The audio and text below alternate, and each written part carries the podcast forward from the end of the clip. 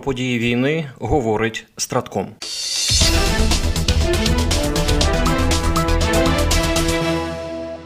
Триває 600-й день повномасштабної війни Росії проти України. Росія продовжує ігнорувати закони та звичаї ведення війни, використовуючи притаманну Кремлю тактику терору, завдає ударів не тільки по військових, а й по цивільних об'єктах нашої держави. Сили оборони України продовжують тримати позиції на сході та півдні України та введення наступальної операції на Мелітопольському напрямку і наступальних дій на Бахмутському напрямку закріплюються на досягнутих рубежах. Загальні ж втрати російської армії за 600 днів широкомасштабного вторгнення, за даними Генерального штабу, станом на 16 жовтня такі.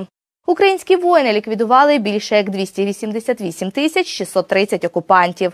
Російська армія втратила 4 тисячі 965 танків та 9 тисяч 385 броньованих машин.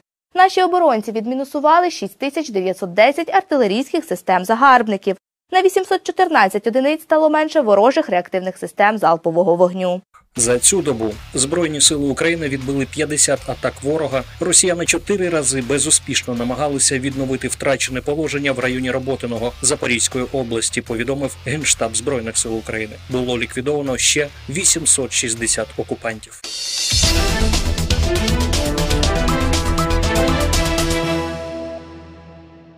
В зоні відповідальності оперативно-стратегічного угруповання військ Таврія на Авдіївському напрямку ворог за підтримки авіації вів безуспішні штурмові дії в районах населених пунктів Авдіївка, Керамік, Степове, Тоненьке, Сєвєрне Донецької області. Тут наші воїни відбили за добу понад 15 атак ворога. Напередодні речник об'єднаного прес-центру сил оборони Таврійського напрямку Олександр Штупун заявив, що зараз фіксується незначне зменшення бронетехніки, яка наступає на наші позиції. Також втрати особового складу окупантів продовжують зростати, сказав Олександр Штупун. Ворог має низьку якість тактичної польової медицини, і значна частина поранених швидко перетворюється на безповоротні втрати. В той же час експерти інституту вивчення війни помітили, що росіяни, зокрема і їхній диктатор Володимир Путін, змінили риторику щодо наступу окупантів на Авдіївку і зменшують очікування з приводу просування загарбників в інтерв'ю російському державному телебаченню Путін заявив, що російські війська ведуть активну оборону на Авдіївському, Куп'янському та Запорізькому напрямках. На думку фахівців, характеристика Путіним російських наступальних операцій під Авдіївку як активної оборони, а не активних бойових дій, може бути спробою зменшити очікування від російського просування.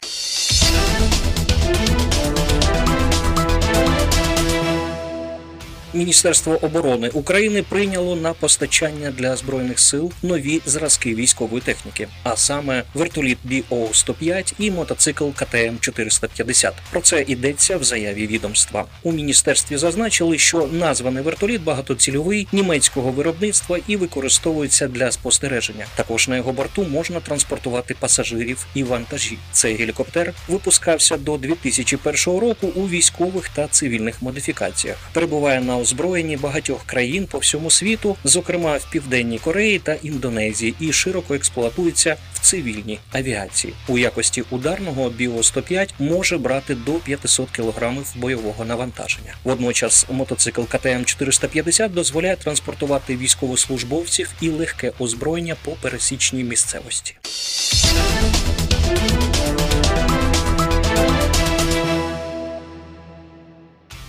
Продовжуються бойові дії між Ізраїлем та терористичним угрупуванням Хамас. В армії оборони Ізраїлю повідомили, що після оголошення евакуації з півночі сектору Гази цю територію за їхньою оцінкою залишило близько півмільйона людей. Авіаудари, артилерійські удари та підготовка до наземної операції в Газі продовжуються. За останніми даними уряду Ізраїлю, внаслідок атаки Хамас від 7 жовтня загинуло понад 1400 людей. Міністерство охорони здоров'я у секторі Гази, яке контролюється Хамас повідомляє, що за цей період внаслідок бомбардувань сектору загинуло вже 2450 осіб. Президент США Джозеф Байден заявив, що Хамас має бути знищений, але потрібно зберегти палестинську державу. Про це він сказав в інтерв'ю телеканалу CBS. Цей шлях, який називається рішенням про дві держави, був політикою США протягом десятиліть. Він передбачає створення незалежної держави поруч із Ізраїлем для 5 мільйонів палестинців, які живуть в Газі та на захід західному березі річки Йордан, сказав президент США. Джозеф Байден також впевнений, що Сполучені Штати мають достатньо сил, щоб продовжувати надавати допомогу Україні та одночасно підтримувати Ізраїль. Ми можемо подбати про них обох і при цьому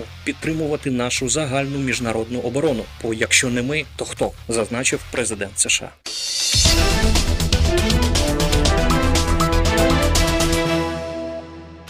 Переможемо. Програма створена управлінням стратегічних комунікацій апарату головнокомандувача Збройних сил України.